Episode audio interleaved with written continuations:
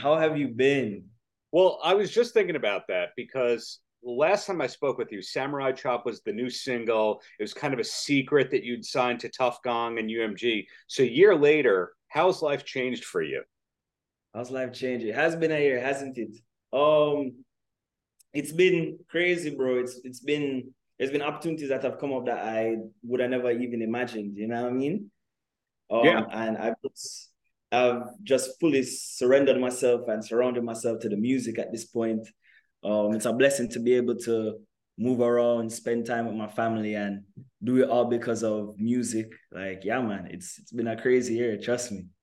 Yeah, and I saw that you were recently here in New York. You played at Coney Island representing Tuff Gong at that big important festival. Was that your first time in New York? That was my first time in New York. Yes, yeah, man, beautiful, you, beautiful. uh. Did you do all the stereotypical tourist things like Empire State Building and Broadway? No, man, I didn't have enough time. Unfortunately, it was just Coney Island, and that was it. But I feel like Coney Island was for that trip. It was enough. Did you go to the original Nathan's hot dogs while you were there? No, man, nobody told me. Darren, you should have told me. Next time you come out, I'll make sure that Cruff gets everywhere he needs to go. But I, I enjoy watching your social media because how flexible you are as a performer. You'll perform with a live band if they need. If it's a barbecue, you'll come up and do a song. If it's a if it's a big festival, you'll do it. You're and I say that as a compliment because a lot of artists have it in their head that they need to get into character. They have to warm up. Not Cruff. He'll show up. He'll deliver the goods. Yeah, man. Um, I I always say that performing is my favorite part of the gig. There are moments where like something will come up last minute, and I'm like, all right, I gotta I gotta get it together. But um, I just feel like to me, bro, to be a, a good artist and a great artist, you just have to be ready at the drop of a dime. You know what I mean? And obviously, there are moments where like I want to go up and I'm like, oh, I have a vision for the show. I want to look like this, and maybe that's not in the cards right now. But as long as I can go up there and be entertaining, because that's the job at the end of the day. You're an entertainer. I think Yeah. that's that's all that matters. Yeah, so this is another compliment. You don't need seven hype men on stage. You can just go up there solo. Is that something that you had to learn how to do, or is it because you started out solo? It's just easy to be solo. I feel like personally on that specific one, I've just and this isn't knocking anybody's performances, but I've just seen how it looks with when you have like the gang of hype man. And I've just been like, nah, I don't really think like to me, if someone's on stage, everybody has to have a purpose on stage. Same thing with the studio. If someone's in the studio, they have to have a purpose. You, you can't just be hanging out. You know what I mean? Then you're distracting from the mission. So I feel like I've definitely I took it upon myself to learn how to pivot with that. That being said, there are moments where I know I kind of have a set where my brethrens come on and I even met them do a one-two song with that in the Muskoka the other day, and I feel like that was a great vibe. So it's all just for what the show calls for. Makes sense. Uh, new single, She Don't Need. Uh, when did you actually record it? That was recorded back in November, I believe, November of last year. Yeah, I know, right? It's been for, for a minute, man. But I did, and nobody knew. Nobody knew we were just sitting on a banger like that. It kind of makes you question what else we're, what else we're holding out. You know what I mean? Yeah, uh, so that's something about you. Are there 80 songs recorded? Are there 12 songs recorded? I have no idea. Can you give me a, a ballpark range on how much you've recorded over the past year or so? Ah, man, over the past year, because I I just be in the studio there. I can't lie to you. Um, over the past year, I'd say like maybe 50, 60 songs. Um, but I'm picky, you know what I mean? Like nobody is more critical of Cruff than Cruff. So I kind of feel like I know which amount of those songs I think are ready for the road. Mhm. And until I hit a certain number that I'm like, yeah, I feel comfortable with this, we're just going to keep making the hits, isn't it? Has it been a mix of producers that you've been recording with? Yeah, yeah, it's been like a, a mixed bag. Um, a lot of great producers, some from Jamaica, like Circa 11, Tessellated, um, Troublemaker, some from Toronto, like like Junior T, Rich Kid, um, Eastbound, some from Montreal, like Banks and Ranks, who I just feel the need to shout out every time because me and them have something locked in, you know what I mean? So yeah, man. And then obviously I have my brethren that I've always worked with, which is Jag Hooligan and Solo YT. So yeah, it's just been a different bag, and I feel like that kind of helps to keep the sound interesting and keep me on my toes as an artist. I think I asked you this the last time we spoke. Which one is Banks and which one is Ranks? Because I still don't know, and I don't know if they know either. if, from my understanding, he's Banks and he's Ranks. this is how it comes to, is it? Yeah, so it's really interesting to see you putting out these one-off singles and that they're doing great uh, and they're charting and they're doing again they're doing great is there a full length coming did i miss the full length you did not miss the full okay. length it's not out yet don't worry but thank you for asking i feel like i've always seen myself to be the type of artist that my body of work will be what i'm remembered for you know what i mean that's at least what i aspire to be so it's always in the cards to be working towards that. Um, but at the moment, I also recognize that like we live in a different time. Yeah. A different time right now where like you need to you need to give the people a little bit, little bit, little bit before you give them a lot. You know what I mean? Less is more. So I'm on that path right now. And then when the time comes and when the people are banging at my gates for it, we'll have the album ready for them well, will the full length album have the prior hits, or will that be viewed as old material and you have to give all new stuff on the album? Any idea about that? That's a good question, Darren. And I honestly don't have an answer yet. And it's literally because I don't know. I would like that um maybe one, two of the earlier songs end up on there. Um, but I'm also very excited to just be making music that I feel like people haven't heard yet. Um, people will get the experience of listening to it for the first time in a rotation. So I'm not I'm not marrying myself to any idea of bringing back all the oldies. You know what I mean? When you said before that you had 50 or so songs recorded, I would guess that doesn't include features and collaborations you've done for other artists. Yeah, it doesn't. That's all me. Okay, so your publisher must be very happy with you, how much material you're writing and delivering. Because a lot of artists delivering 12 songs every two years is a hassle. And mm-hmm. you've probably given them 50 to 80 songs that you have at least some songwriting of. Mm-hmm. They've definitely they've definitely gotten a bunch from me, but it's just through sifting it all, you know what I mean? Like shout out my A&R Ivan Evidente. Like some of the best things is when we, me and him get to sit down and he gives me his opinion on music because I value his opinion highly and I feel like he's he's he's been a hit maker. You know what I mean? He knows how to work these records. So I feel like I'm in good hands in that regards. Mm-hmm. Uh, and yeah, yeah, the music soon touch the road. So really busy the past year because of the touring, the nonstop recording. When you're not busy with all that, what's the number two hobby for you besides music? You know, it's crazy. I get asked that question a lot, and I really don't know what it is, man. And that makes me worried. I'm like, yo, has music just become my whole life? But I feel like the number two hobby, more than anything, is just spending time with my family. Like just doing, just doing the mundane stuff. Literally doing the stuff that makes me feel like Solomon. That makes me not have to sit down and be like, ah, I'm King Cruff today. Isn't me? Not that there's anything wrong with that, but I feel like everyone enjoys being able to separate and sometimes spend time with who they really are on the inside. You see me? Well, it's not golf. Golf is not the number two hobby. You go down the checklist, you go, what would he like? Does he boat? Does he go on a boat a lot? Does he fish? That's that's a no. Um, you're not traveling for fun because you're traveling for tour, so you probably want to be home as much as possible. Is mm-hmm. it sports? Are you do you have a football club or a rugby? Club? Okay, not that. Oh, um, good guesses. Good guesses. Netflix. Uh, watching a lot of TV a lot of that. You know what? I just started watching The White Lotus. I oh, yeah. good show. Um, it's a very weird show, but I like weird shows. I don't know why. I like those shows that kind of like they dip into the the human psyche and they like study these things and like kind of gives you these characters that the the the story is kind of driven by these characters. So The White Lotus is definitely a show that I touched on recently and I really enjoyed it.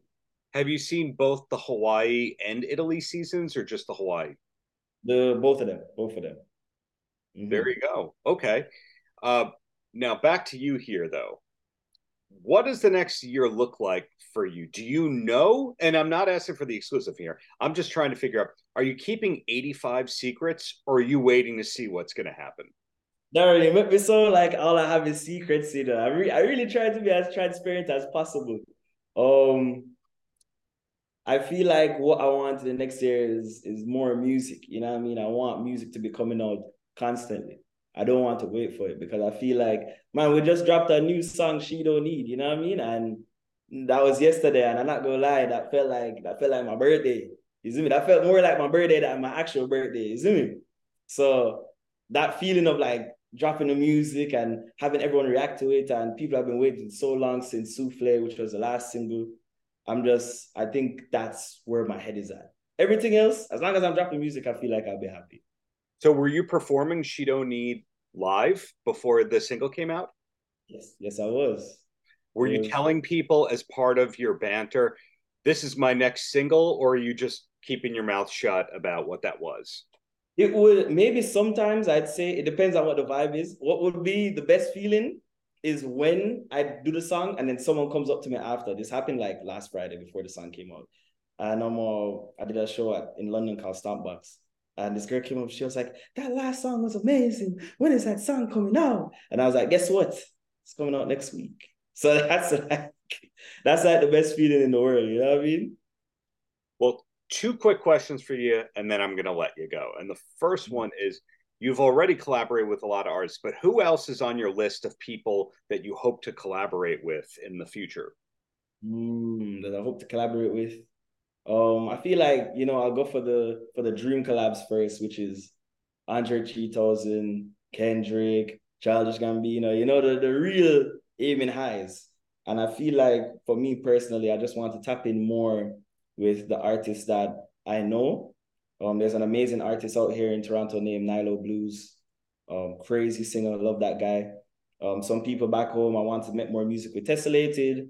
I want to make more music with Runkus.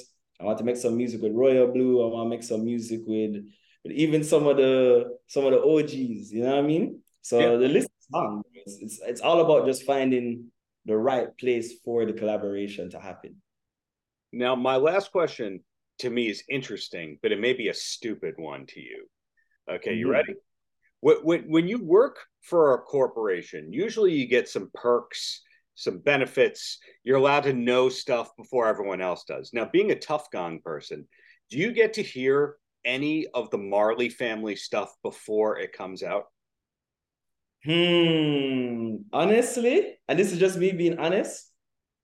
I'm going to tell you, I'm going to say no. But I'm going to say the main reason why is because I'm I'm just they're in they're all over the place. You know what I mean? They're everywhere. And I I'm just in Canada right now. You know what I mean? I feel like if I was around them, then definitely like I've there's been moments where I've heard some some of the unreleased stuff. I'm not gonna say from who because you know what I mean I don't want to get in trouble. I've heard some of the unreleased stuff and I've just been like, this is insane. Like people don't even know that this type of music exists. Um, so I definitely get the the sneaking every once in a while. But as of lately, I've just been up in Canada making this music, man. So but shout out Tuff Gong same way. I'm looking forward to the next single. Hopefully, you get back to New York and I could be at that show. And when you know where to come, uh, when you're coming to New York and you want to know where to go, we'll take you to see MF Doom's childhood home and all that kind of stuff because I know that's one of your heroes too. But hey, thank you for the great music and really looking forward to everything that's to come from you, Cruff. Respect, respect, Darren. Good talking to you again, man. Let's My not pleasure. let's not make it a year until we talk again. You see me? Outrocast. Hey yo, check one two. This is Flavor Flav, and I don't disappear fast. Cause right now you are watching the Paltrow Cast. Paltrocast. Hi, everybody. This is Marty Stuart, and you're listening to the Paltrow Cast. Paltrocast. I'm going to say good morning, although it looks like it's evening by you. So good evening. good morning where you are. Yeah, exactly. How's your day going aside from having to do an interview like this? Uh, it's been a really nice Friday. It's like a chill Friday night in for me. How's your day been? Nonstop, but good so far. And it's a pleasure to be speaking with you. And am I correct? That the thrill is the latest single from you because I've seen it on your TikTok, I've seen it mentioned on Instagram, and I think that's the latest single. Yeah. Yes, yes, it is. It's it's my latest single for now. And how did it work where you used a producer from LA? Were you sending files back and forth or were you actually in Los Angeles a little bit? No, we didn't get to go to Los Angeles at the time. It was in the middle of the pandemic. We were making it in, in around 2020. And um, it was a 10 minute phone call, much like this one. His name is Peter. He's amazing. And he got it right with like a 10 minute convo. And we immediately loved it afterwards. Wow. So you've been sitting on this track for a while. So I assume you've been writing and recording a lot in the past couple of years and you're anxious for it to come out. For sure. I'm so excited that this one is out. Do we know when your next single is coming out, or do we just have to keep checking TikTok and Instagram to see? I think you guys will have to stay tuned. There you go. So, uh, The Thrill, was that an easy song for you to write? At the time, it was. It was, I was 19 at the time. And um, it was one of those tracks where you just wanted to like sing to your phone whenever you get an idea.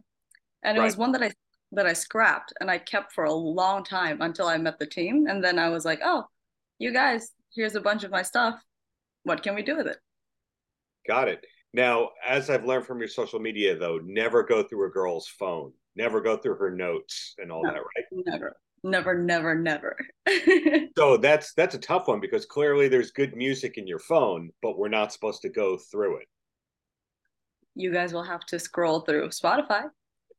uh, so have you been able to perform the thrill live no i haven't i really haven't got it. Are there plans to perform the thrill live? Fingers crossed. Got it. So what made you want to become a singer in the first place? I've always loved it. Um, it, was one of those things where I, I was lucky enough to know what i wanted ever since i was a toddler. I was getting potty trained when i was like around two and my parents would used to play ABBA songs back then. So it was like, I believe in angels while I was on the toilet seat. And I and I and I didn't grow out of that. I loved it and I brought it up to now. So it was specifically ABBA that made you want to do it. Were there particular albums that you heard and you went, "This is what I want to do myself"? Oh, actually, it was a, when it comes to my inspiration, it's a bunch of different artists. But I, that was a distinct memory that I had because I remember people singing it around the house, and it was just a very musical household in general. Did you grow up going to concerts much? Because in Indonesia, we don't get the same tours in the US as you do in Indonesia, but it looks like every major pop star from the UK, US, etc., is touring Indonesia at some point. Uh, at this rate, yes, yes, they are. Uh, but when back way back when, when I was a kid, not really. No. do you remember what your first concert was? It was a Celine Dion concert. Really? Do you remember yeah. which tour or era of Celine Dion? Because she had a lot of eras. I really don't. But she was already in Vegas at the point. At that point. Got it. Have you ever been to Las Vegas before? Before that visit? Uh, in general. So you saw Celine Dion in Vegas? Yeah. Oh wow. Okay. How long is that flight from Indonesia to Vegas, or is there like six stops on the way? There were a lot of stops on the way. wow. Okay. So you just mentioned ABBA was an influence, Celine Dion is an influence. Were there any rock influences in what you did? I pretty much listened to a hodgepodge of a lot of things. Um, I'm sure there are. I love Aerosmith. I love listening to a bunch of different artists all together and um, I will take different pieces of different artistry in each one to be able to make it my own. So, with future recordings of yours that you're planning on eventually releasing, are they more in the direction of the thrill? I think it's a diverse spectrum. I mean, I think the next release would be something completely different from the thrill. Wow. Okay. Now, having done this, you before you put out the thrill, you teased on social media, "Hey, a music video is coming." Did you like that approach of going, "Hey, wait, wait, wait, wait," or with the next one, you would you just come out with the music video at the same time? Hmm. I guess we'll have to wait and see for that one. There's a lot of waiting and seeing in the world sure. of Brie. Got it. And when you're not busy with music, where does your free time usually go? there's not a lot of that lately. but um, I love reading. I love books. I love learning. So I'm always tinkering with something new every week. Like I'm very much into linguistics. I love um, I'm it's a spectrum with me again. I like going from one end to the other. I would like extreme sports too. Like um, I know my family has been training uh, me and my sisters ever since we were little with like at the gun range for fun for, uh, for like athletic stuff. And i love working out. I love fitness. I love i love cooking. I love being with my dog. It's living. Do you associate with a lot of other artists or do you keep your artist life separate from your real life I associate with a lot of different artists. I pretty much see them almost every day in my life. I'm lucky enough to be surrounded by so many creative individuals. Now, do you have any musical recommendations from the Indonesian music scene that we should be listening to? Because let, let's face it, we in the States, usually what we listen to is what the top 40 radio pro you know radio tracks are the top 40 format. I don't know if that's a universal thing. So we don't get to find out hey what's great elsewhere in the world unless we really make an effort to. Oh and that's fair because top 40 is great. Um i would love for you guys to check out this band. They're called manja. 3 mm-hmm. guys. Pop alternative. They're from bali. Um i think you guys would really like them I may or may not be interviewing Manja next week. Um, oh, if, cool. if if so, anything you want me to ask them, or any inside jokes that I should throw at them to to freak them out in the middle of the interview? Um, ask James how he feels about balloons. Okay, we can do that. Well, two quick questions, and then I'll let you go. Because recapping what I've learned so far, this is the new single, but it was started a couple of years ago. So it's it's new to us. It's not new to you. Um, more music is coming soon, but we don't know when. Uh, there will be music videos for that mu the, for the new music. We don't know when. We're gonna have to wait and see. You go to concerts. You have diverse taste all over the place. You're artistic. You're athletic, etc. But is there something else that you wish that people knew about Brie? That she is a an onion. She and you will meet each and every part of her through her music. Is that going to be a future uh, song or music video theme brie is the onion? I'm open to it. I would love that. However i have no plans to you know have a cooking show yet. Not yet. Yet. Yet. Well that's the key word yet. Well brie. Keyword. keyword I'm looking forward to the future cooking show, the f- future music, eventually you touring the states. But uh, keep up the great work in the meantime, and thank you for your time today. Thank you so much for your, your time today. Outrocast. 인사드리겠습니다. 둘, 셋. Plus everything. Hello, we are P1 Harmony, and you're watching the Paltrocast. Woo! Outrocast. Hey, this is Eric Nelson, and you're watching the Paltrocast. Outrocast. Hey, my name is Miss Dre and you guys are watching the Paltrocast. Paltrocast. How's your day going aside from answering the same questions over and over and over again? I love answering the same questions over and over again. I have two children, so I'm used to it. I get asked the same question all day. You must be questions. why, why, why? Well, anyway, I'm good with it. I'm good with all of it. You're a different person, so it makes it different. Score. Well, congratulations mm-hmm. on another season of the show. Had you filmed much in Mexico before being cast in the Mosquito Coast? No, not familiar at all, at all. And so season one, we were all through Mexico, as you saw. Uh, and season two, we sort of picked a cenote in a location where Casa Roja was built, and we got to fix, you know, be there. So I got to explore the surrounding areas. I mean, I was at work all the time, but um, I got to be um, in Mexico for that amount of time. I really, I love, I love love the culture, love the people, love the food, love everything about it. It's pretty spectacular. Did you know that the show would be filming there for season two? Because I know that season one there was a location change due to COVID and whatnot. We had so many location changes because we were going to film in a gorgeous location for the for the desert episode when we were crossing the desert, but it, there was a huge rainfall, and all of a sudden our desert location turned green. So it was no longer suffering in the desert, right? Where it was dry and hot, and you know, so we had to go to a place that I won't mention because it was not my favorite place in the on the globe, I would say, but it, it serves its purpose. Um, uh, and so I, I feel like this season we didn't have any changes. We got to stay in the same place. Did you know very far in advance that there'd be a season two of the show and have to keep it a secret for a long time? No, we didn't know because nobody really ever knows until they air it and if it works. But you know, I kind of had a fair idea that by the end of season one, when they didn't get to the actual Mosquito Coast, which is the name of the show, that that they might keep trying. You know, there might be some room to keep trying, and and also I don't feel like any of us were done. You know, with this journey. Well, that was actually something I was going to ask about. When you were casting the show, was it called Mosquito Coast, or was there a working title? No, no, it's called Mosquito Coast based on the book and the film, and which I had no idea about that. I missed that part of my life. I don't know when, why I missed that title and that film and all of that, but I loved it, and I realized it's it's based on the Mosquito tribe between Honduras and Nicaragua. So Mosquito with a K.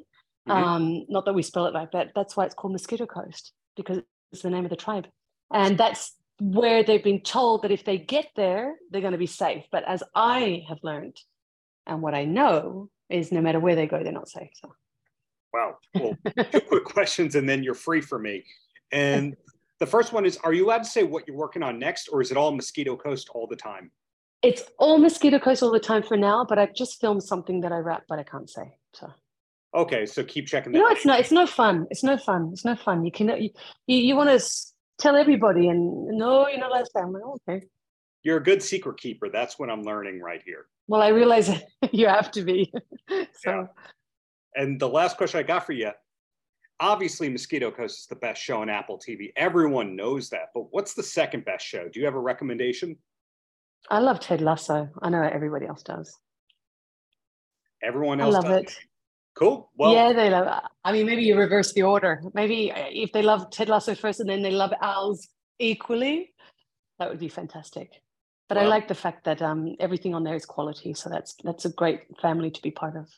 No shortage of stuff to watch on Apple TV, but looking forward to your next project, whether it's season three of this show, whether it's sure, whatever it is. Melissa, thank you for your time.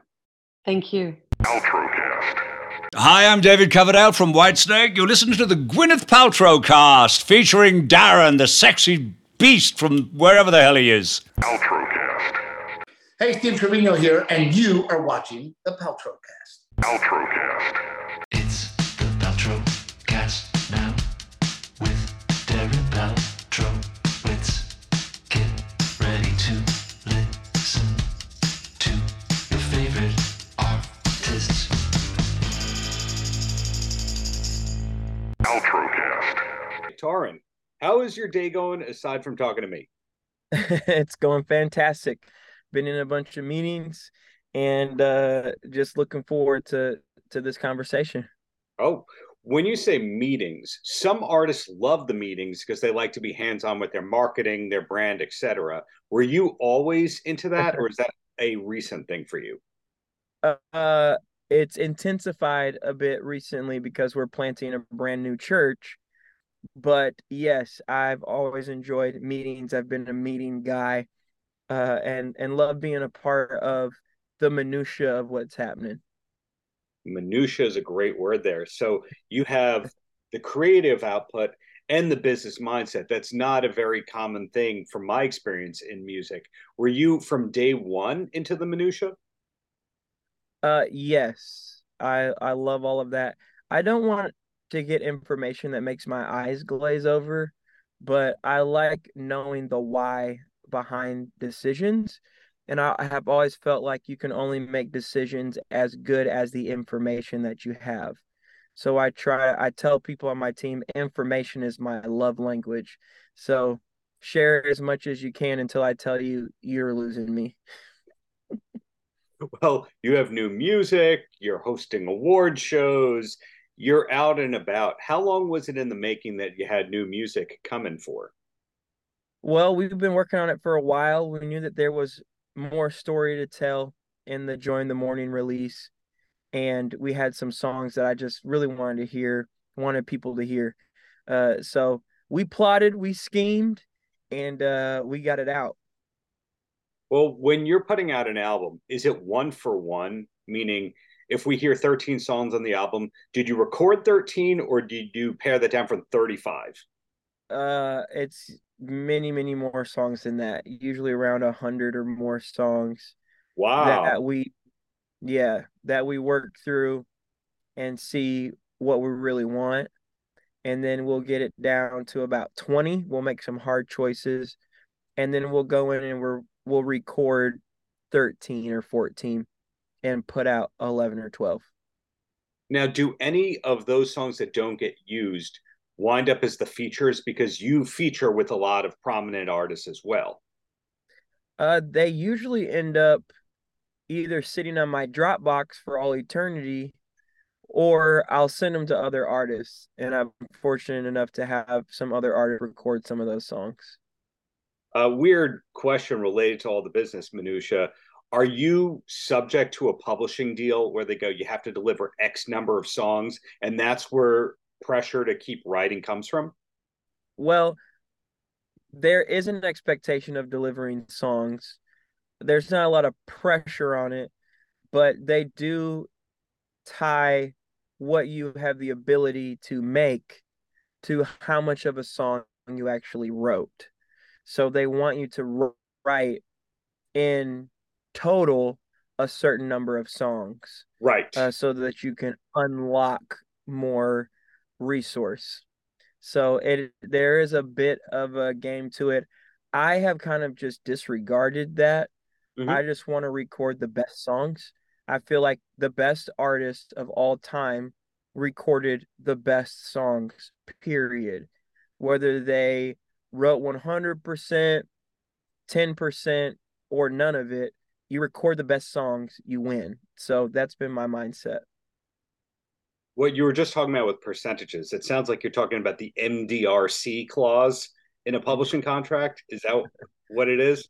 Uh, yeah, it's a bunch of clauses like oh, that, and weave all the clauses together painful. in a way that you can't understand. Yeah. So, yeah, where they go, okay, well, you have 50% of that song, a third of that song, and an right. eighth of that song. So therefore that counts as one song that's to qualify right. towards your next advance. That's that's right. Well, yep. kudos to you on being diversified in terms of your artistic pursuits. You're one of those people we never know where you're going to pop up next. So, is the next tour fully booked, or what's coming up for that? We're doing a This Is Jesus tour. It's a Christmas tour, mm-hmm. and I get to be with Jordan Smith and Katy Nichole, and it's going to be amazing. We did a full day of filming together, and it was so fun. Uh, just great, great people. Uh, a unique night. I haven't done a lot of Christmas shows. I usually stay away from them uh, because Christmas as a season is overwhelming in itself. Then mm-hmm. you throw performing shows and then doing music that you don't do a lot. Um, it, it's quite a learning curve. So I am excited for it though this year. I'm up for the challenge and I'm looking forward to seeing people out on the road for those seven shows that's a fascinating topic for me because a lot of artists their peak season is christmas like trans-siberian orchestra for mm-hmm. 20ish years now. You know they're on the road from november to december. And then halloween comes around and elvira is out. There's certain people who have certain seasons. So when you're a christmas related artist when do you actually get to celebrate christmas? Well for me i usually protect my christmases. So I've never done a Christmas tour. I did one Christmas show maybe six years ago uh, that was kind of close to Christmas. Uh, but I try to protect those days. I love being home for the holidays. Mm-hmm. There is something just special about being with family, even mm-hmm. when you're in Texas and it's still 75 degrees at Christmas. Uh, I just love the season. So try to protect that time. I would imagine, though, uh, how people approach it, and this is just folks that travel a lot. You don't have to be a musician to understand this, but instead of celebrating days, you celebrate occasions. Oh. So you can't always do birthday on the birthday. You can't always do anniversary on the day of the anniversary, but you can still celebrate the occasion, you know, within a reasonable time. Well, I was in the room for that concept and lyrics. So do I get 50% of the publishing that well, now anyway. you're learning now you're learning I had a phone call with a friend yesterday and he was getting ready to go into a writing session and I said, "Well, we talked right before, so I get at least 7% of whatever song you write today." yeah, that person breaks your heart. Therefore, they get 25% of the song forever. Yes, uh, yes. yeah. So the church, the upcoming tour, the recent music, etc. Doesn't sound like a lot of downtime for you, but when you do get downtime, where does it go? The golf course. Re- okay, I, okay. Oh yeah. If I That's, got time playing golf. Now that's super intriguing because I'm going to say more than half of the musicians that I interview are golf people, even if they're the most tattooed metal artist ever or the most mellow yacht rock artist. Golf seems to be this common denominator. How did you get into that? I started playing two two and a half years ago, almost three years ago now. I got invited to a golf tournament and went to Dick's Sporting Goods and bought Top Flite clubs and went and played TPC Sawgrass in Florida, which I'm probably the first and last person to ever play a $200 bag of Top Flite clubs at TPC Sawgrass. But I just fell in love with the game that day. I've upgraded my gear since then. Uh, so I've I've just enjoyed it. It's been a great place of reprieve for me, and uh, get to get out there with some friends and learn something new. Do the clubs come with you on tour? They do, absolutely. I try to get nine holes in as often as I can out on tour. Any more than that kind of tires me out. But uh, I'll get out there and, and shoot nine and and enjoy it. What I've read is uh, Alice Cooper, the famous hard rock singer, 18 holes on the off days, nine on the off days every day on tour.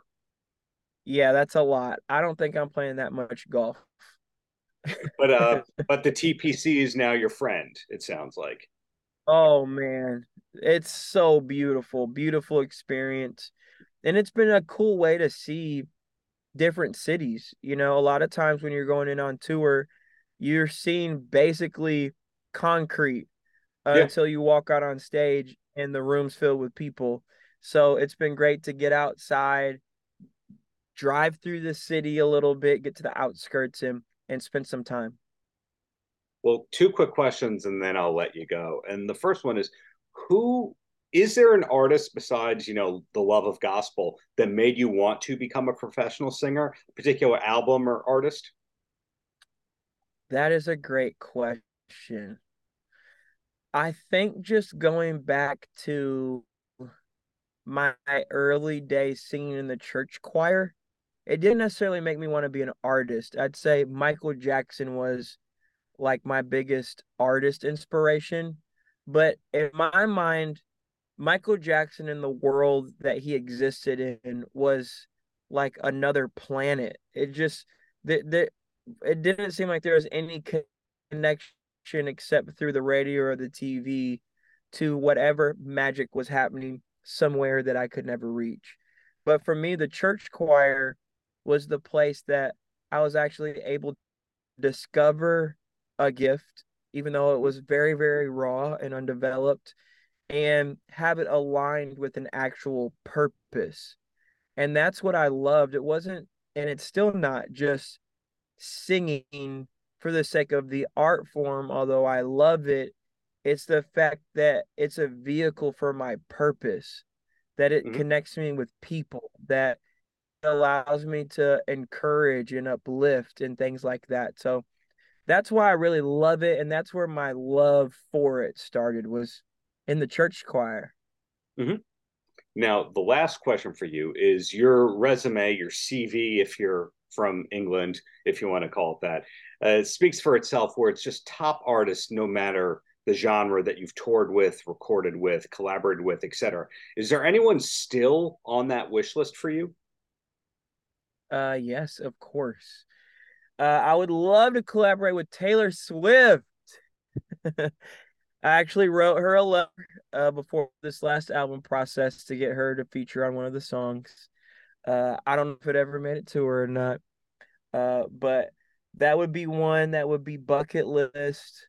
Uh, there are so many just people that I respect, their talent, their gift, uh, the way that they have stewarded it. Uh, so, but she's at the top of the list for sure. Was it a handwritten letter or a printed letter from a computer? Handwritten, handwritten at the kitchen table. So I thought if anything had a chance to get to her, it would be a handwritten from one of my old journals. Like I made it as sentimental as possible. Um, but I'm still waiting for that one. Well, I think you're in a win-win situation because maybe you eventually get that colla- collaboration, but if you don't, maybe you have a song in there about how she didn't get back to you because all of her songs are about the people that wronged her. Now you have the song about. I was you. gonna say that'd be a very Taylor thing to do for sure. Well, hey, thank you for all the positivity that you put out into the world. Hope to see you live eventually in New York, and looking forward to whatever's coming next from you, Tauren.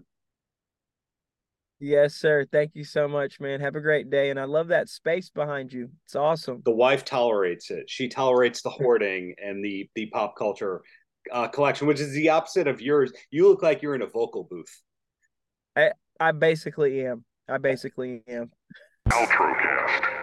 Alyson, Alissa, pleasure to be speaking with you both again. When I had the pleasure of speaking with you both, it was about three, two to three months ago. The season had was about to premiere. Now the season's almost wrapping. So the first thing that I'm ultra curious about, and I'll throw it to Alissa first.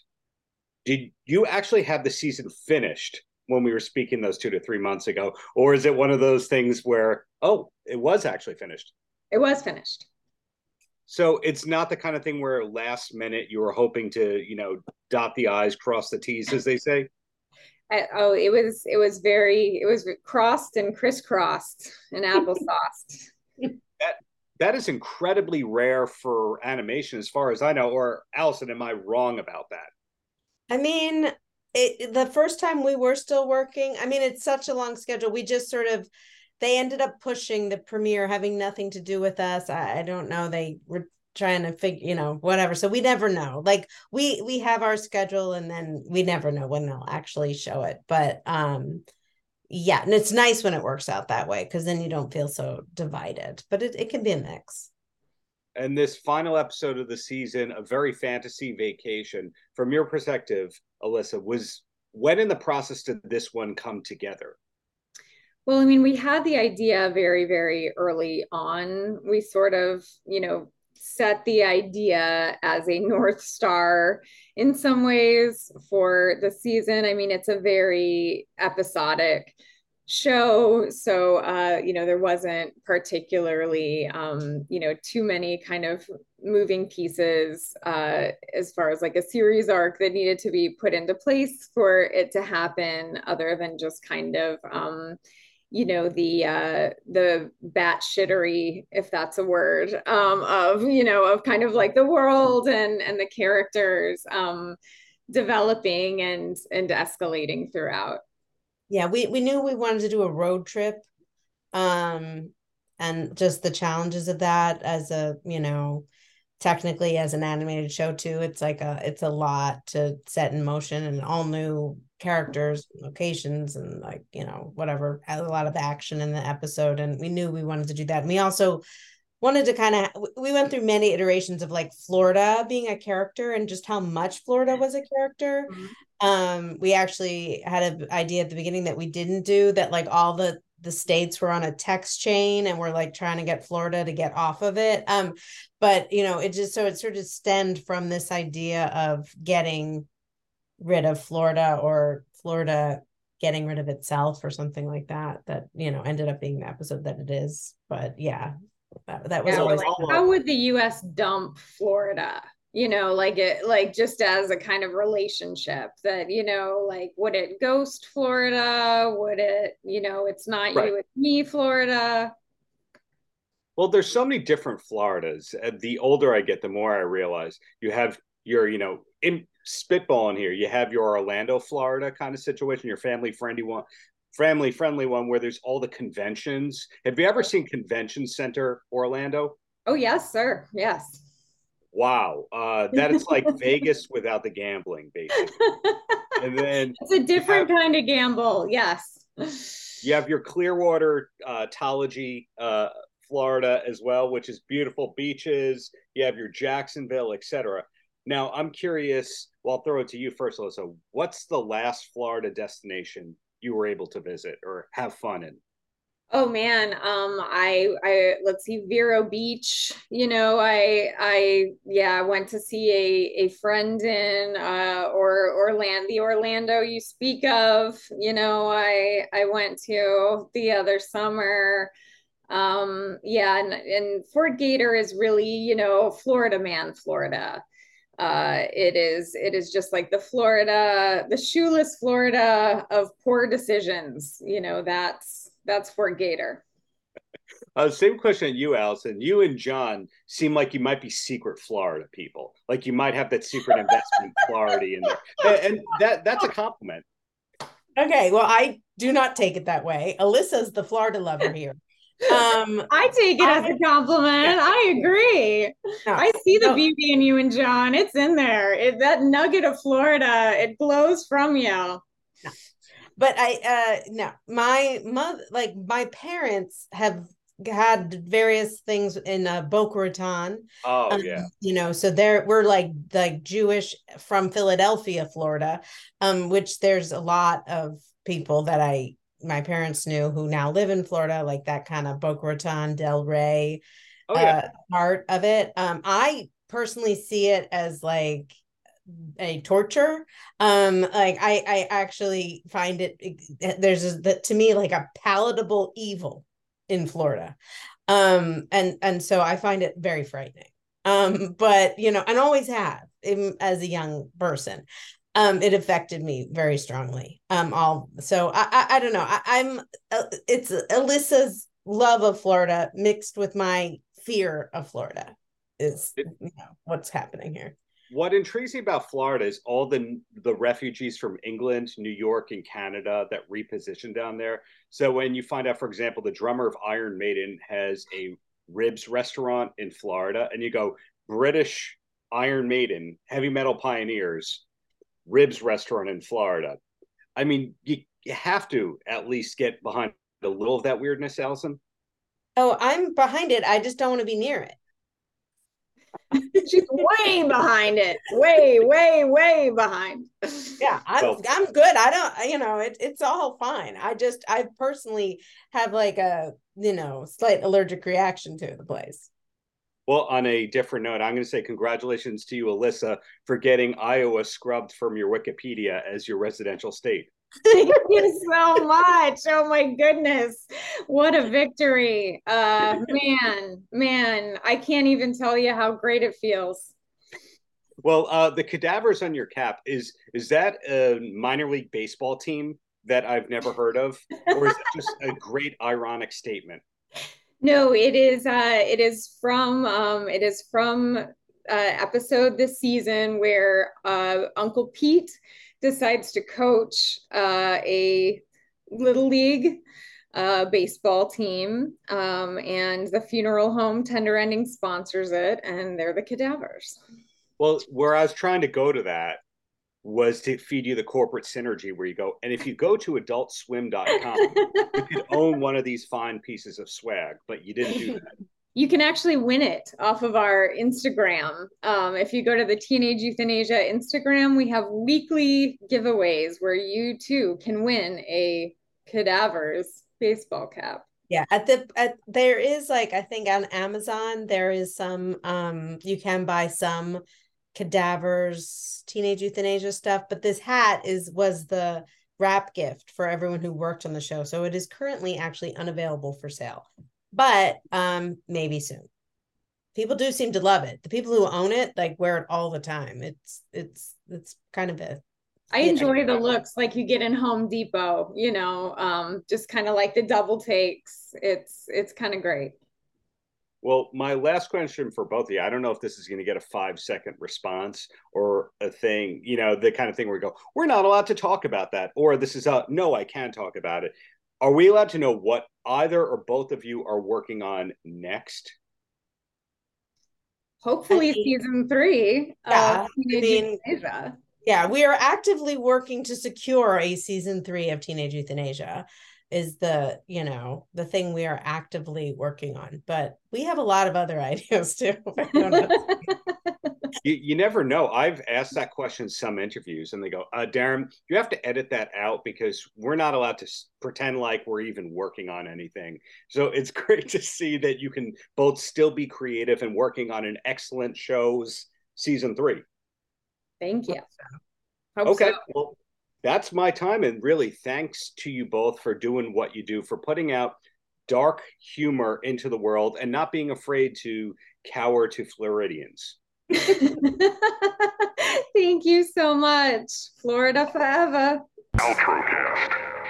Thank you both very much for taking the time. You know, I've I've been familiar with both of your outputs prior to the show, but Ginny and Georgia really has taken off in a big way. So I'll throw to Ben first. Ben, did you know, hey, this is going to be a viral major series that people actually pay attention to the music to? Or did it just start off as, hey, it's a gig?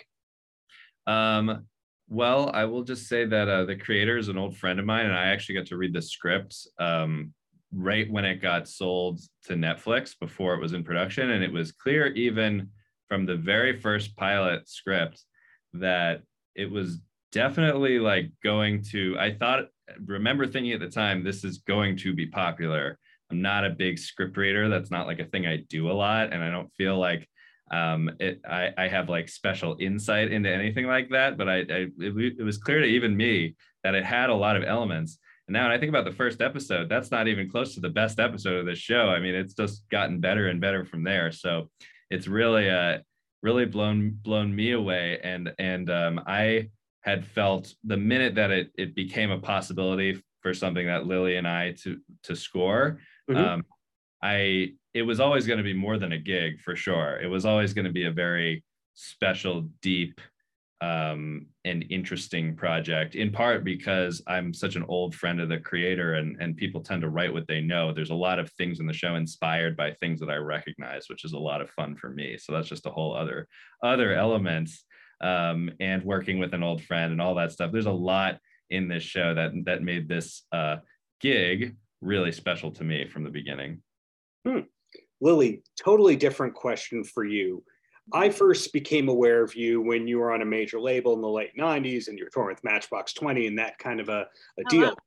Now, when did you realize that scoring and writing projects along these lines was going to be the career path as opposed to chasing hits?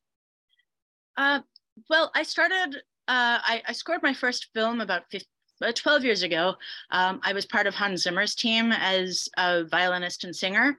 Uh, I love being in the room with directors. I love being in the room with you know, I, I respond well to drama and I was a child actress. So I, Mhm. uh, I had a lot of like, I, I really respond emotionally to things and I, and, and so rather than being a character in the show, I, you know, I, I'm a character as a, a music person and I contribute emotionally. So it seemed like a really natural fit. And then I, I had some luck. The first film I scored got into Sundance and won a bunch of awards. And I did the Sundance Labs, and uh, I did mostly indie films. I didn't know nothing really broke, uh, but I loved the art I was making, and I. It, people asked me if I wanted to do television, and I really was a little scared about it because I because of the schedule, and I I wanted to make sure it was something that I was really well suited to, so it would be a natural fit. Um, so when Ben called me and said, if asked me if I wanted to pitch on this, uh, I thought I would be in good hands because I knew that he was, you know, ex amazing composer and uh, just had a really great work ethic. And we were friends. We were on the same, you know, technically we were in similar, you know, we we we work on the same program, which is a big deal.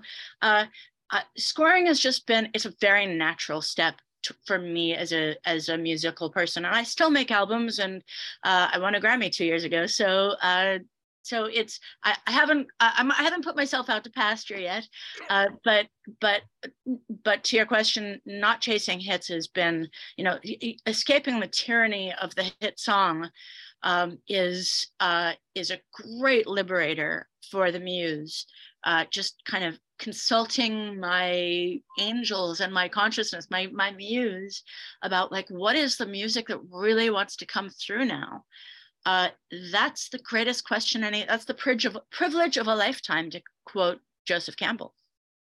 Good reference. Well ben i can't follow up greatness in terms of another an awesome question but i'll try. And that is what was it about this project that made you went lili is the collaborator for example did you hear in your head okay we want more strings oriented stuff or was there actually direction as to what they wanted um, well, I will say that um, I think even from the, reading of the script, I had some ideas. I, I didn't get like it's not like I read the script and I was offered this job. It was really just a friend, friend to friend thing.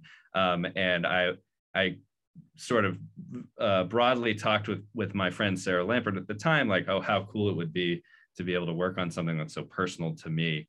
Um, and uh, but one thing about Lili, Lili's a very versatile composer. Mm-hmm. Um, she plays the violin beautifully, also, and uh, and she just has a whole range of of talents in the in the scoring, uh, coming from a very emotional place.